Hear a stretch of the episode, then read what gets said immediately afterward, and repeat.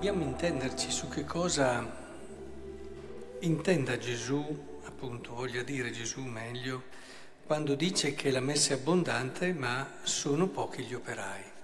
C'è stato un tempo della Chiesa dove questo veniva inteso, riferito in particolare a delle vocazioni di particolare consacrazione, sacerdoti, religiosi che poi annunciavano il Vangelo. Ma credo che oggi più che mai lo dobbiamo interpretare in un modo diverso, queste parole di Gesù. Questi operai sono tutti battezzati. E allora perché dice che sono pochi?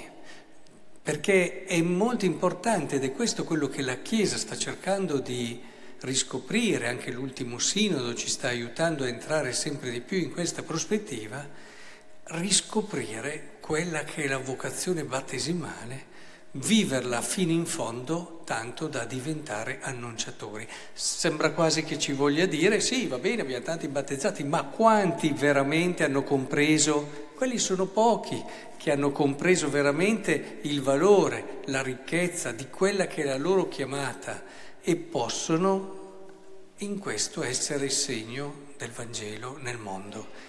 Nelle forme diverse, perché rimangono i sacerdoti, che tra l'altro hanno anche un compito di formazione, di annuncio più specifico, di perdono nel sacramento, eccetera. Ma è importantissimo che i battezzati prendano questa coscienza, che vuol dire non rivendicare un ruolo a tutti i costi perché devo fare questo, questo, questo, ma prima di tutto rendersi conto che devono lavorare per formarsi, prepararsi e vivere il Vangelo. Che bisogna vivere il Vangelo, se no non annunci niente. Cioè a volte mi viene da dire, sì, pochi, se fossi bastava un santo a volte a creare un movimento intorno, quindi intendiamoci su questo pochi. A volte siamo pochi anche perché siamo poco santi e allora il nostro agire arriva fino a un certo punto. La nostra efficacia nell'annuncio, in tutto quello che facciamo, la grazia di Dio passa poco.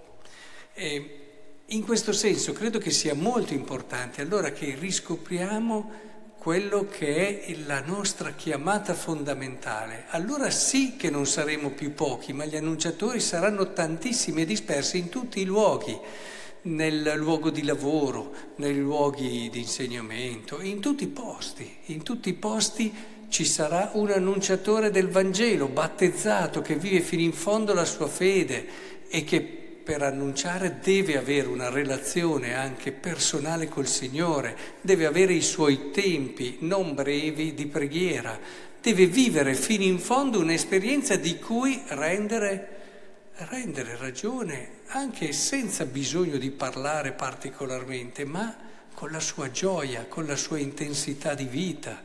Di questo c'è bisogno. Ed è questo quello che oggi questo brano di Vangelo ci chiede, perché il Vangelo ha questo di bello, che riesce ad essere nuovo in tutte le stagioni, cioè nel senso in tutti i tempi della Chiesa il Vangelo è luce e oggi più che mai ci illumina su questa necessità. È importante allora che ci guardiamo dentro, quanto ho compreso e ho capito la mia vocazione battesimale che mi ha introdotto nel più bel popolo che esista, che è il popolo di Dio. E quanto ho davvero compreso che se voglio essere un annunciatore convinto, devo vivere con profondità, con molta serietà, il caso serio della vita e la fede, dicono, ma anche tutto il resto, la carità, il servizio, tutta quella crescita bella, interiore, che mi porta ad essere un segno nel mondo autentico. E in questo senso, allora, riprendiamo un attimo quello che dà come consiglio Paolo. Il Signore non ci ha dato uno spirito di timidezza, ad esempio. Questo sottolineiamolo, perché è bello vedere come ci sono tanti. Questo è solo un aspetto, però mentre meditavo su questo testo ho detto forse vale la pena sottolinearlo.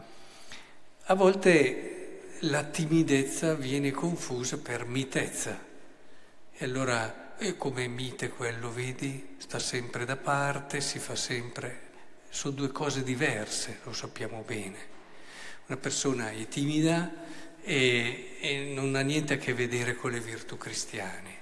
ha a che vedere con la sua personalità, sulle cose che ancora di sé non ha colto, accettato fino in fondo, e di conseguenza la rende complicata a volte nella vita relazionale, anche l'essere.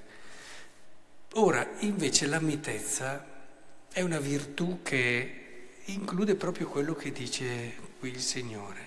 Chi è mite ha uno spirito di forza, di carità e di prudenza. Chi è mite è forte, sì, perché la mitezza è incredibile.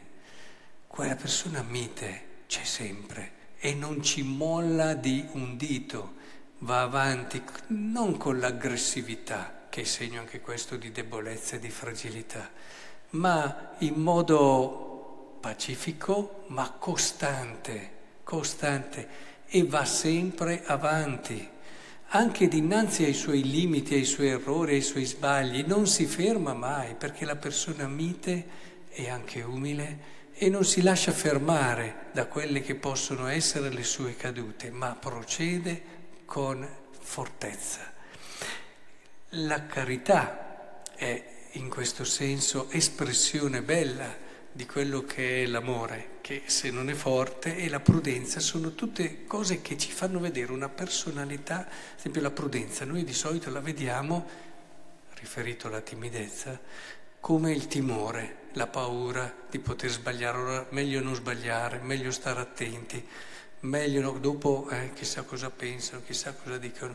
Ora, invece, la prudenza è una virtù forte, come la carità è forte, è una virtù di chi è determinato a raggiungere un obiettivo e sceglie tutto quello che gli permette di raggiungerlo meglio. Questa è la prudenza.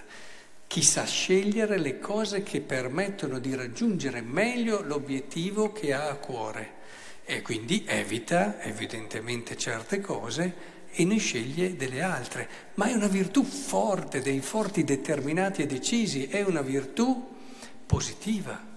Quindi contrasto a quello che è invece un senso di debolezza, di timore, di paura, abbiamo invece la forza, la carità e la prudenza. Ecco, abbiamo bisogno sì di non don abbondi, ma abbiamo bisogno, a proposito di testimoni del Vangelo, di persone che con mitezza però siano forti, coraggiose, abbiano ben chiara la direzione, come dicevamo anche ieri, la direzione da raggiungere, e con determinazione e coraggio sappiano vivere fino in fondo la loro chiamata di fede. Allora forse non saranno più così tanto pochi gli operai della messe, ma saremo tanti, diversi, con tanti doni che possono benissimo completarsi a vicenda, e renderemo ancora più bella la nostra Chiesa.